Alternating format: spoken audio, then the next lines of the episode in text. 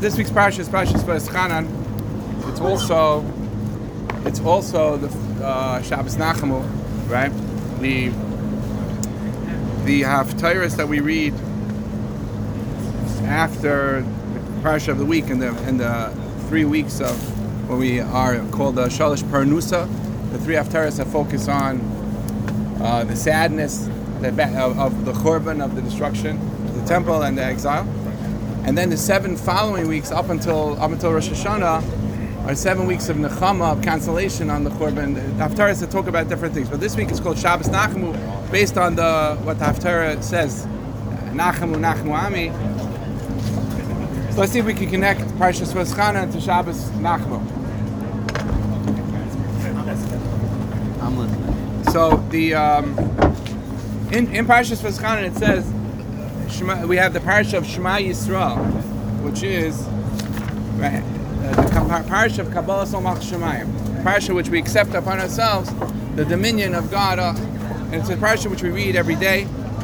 Immediately, the, the parsha of Kriya Shema finishes off with the mitzvah of wearing tefillin to put on in Cancun, phylacteries, and also the mitzvah of mezuzah, which we put on the uh, doorpost. hear you that. I can't, I can't. Right? No, it's okay. Then immediately following the parsha of Shema, the pasuk says, "There's a special oh yeah, when Hashem will bring you into Eretz Yisrael, and in Eretz Yisrael you'll find cities that you didn't build, and houses full of good things, and uh, and uh, pits full of wine." And the Talmud tells us that anything which they found in Eretz Yisrael, which they came in during the years of the conquest and the division, they were able to eat regardless of, regardless of what they found. Yeah, regardless of what they found. They were allowed to, even if it wasn't kosher, they were allowed to eat it. And immediately following that, it says, Yisham Lecha Pen Tishkach Es Hashem, and should be careful, you shouldn't forget Hashem.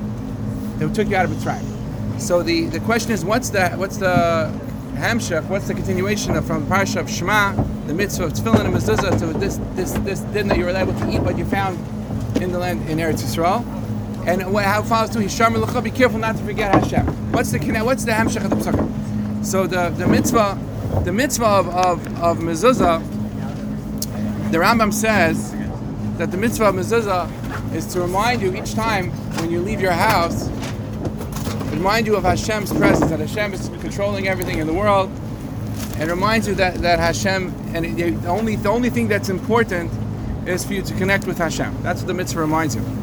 The, the mitzvah, he says also if a person wears tefillin, a person wears tzitzis, all these things are reminders, constant reminders of Hashem's presence, constant reminders that it, that's, that's the only thing which is important to be connected to Hashem. Hashem is controlling everything.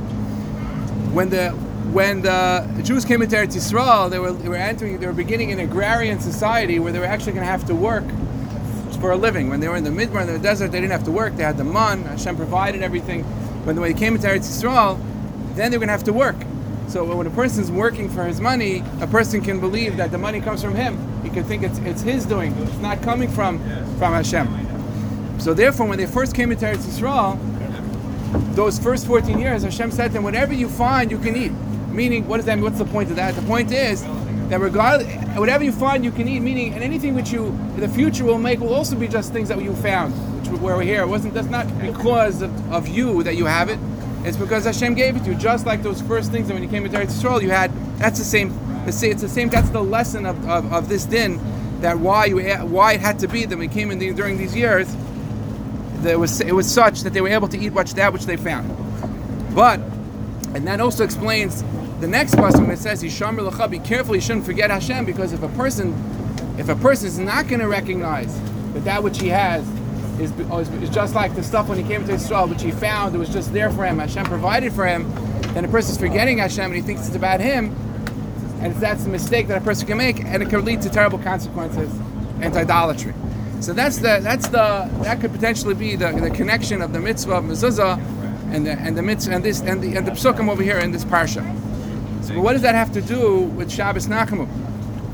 And again, that has to do with the parsha of Kabbalah Sol because if you're accepting Hashem, God's dominion, so then so that's all that follows through that He's in charge, He's controlling everything. So Shabbos Parshas Nachamu, if you in, in, in which talks about we said the consolation from the Churban, the the pasuk says in this week's haftarah, the pasuk says that that uh, when Hashem will come to take us out of Galus, it'll be like a, a shepherd who's coming to gather with his hands. He'll gather the young sheep, and he'll carry in his lap the the the, the alois, the, the mothers of the sheep as well. Meaning, when when, it comes the time of the redemption, it'll come. It'll be that even the weak and the small, every individual, you see the focus on each individual, will also be pulled out and redeemed. And and you shouldn't think that that's not the case. So that's the redemption. So why? So the question, one can ask a question: What's the nechama after Tisha B'av of reading about the fact that there will be an eventual redemption? Right now, you're still you're still in Golos. How's the nechama? What's the nechama? So the nechama maybe is because we see that at the time of the redemption, every individual will be focused on, every individual will be redeemed. So even now, when we're not yet redeemed, that individual focus also exists. In fact, we know it's, it's later in the in Parshas Nitzavim, the pasuk says when it talks about the eventual eventual redemption, it says, "V'shav Hashem Elokecha eshavus Hashem will return the captives and those that likes and gather them from all around the world." Really, it should have said v'heshiv that he will return, and he will affect that return, not v'shav. It sounds like he himself is returning.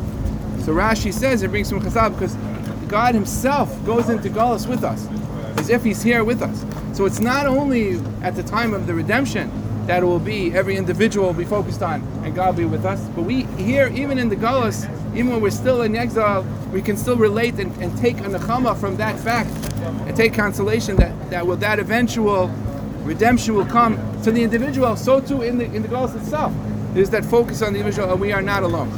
And it's not only true of of uh, of, a, of a national sort of tzara, of a national sort of gullus, of exile. Every individual in their own life also goes through periods of, of exile and periods of consolation and redemption. So if a person remembers that when they're in that difficult stretch, that God is with them, that that that that is in the chama, that's a consolation, even when they're in the difficult period of time. And if you think about it, so, so when you think about the when you walk when you walk out of the door and you see a mezuzah, you can remember Hashem's presence, and you can also remember that regardless of the situation that you're in, that that uh, Hashem is there to help you.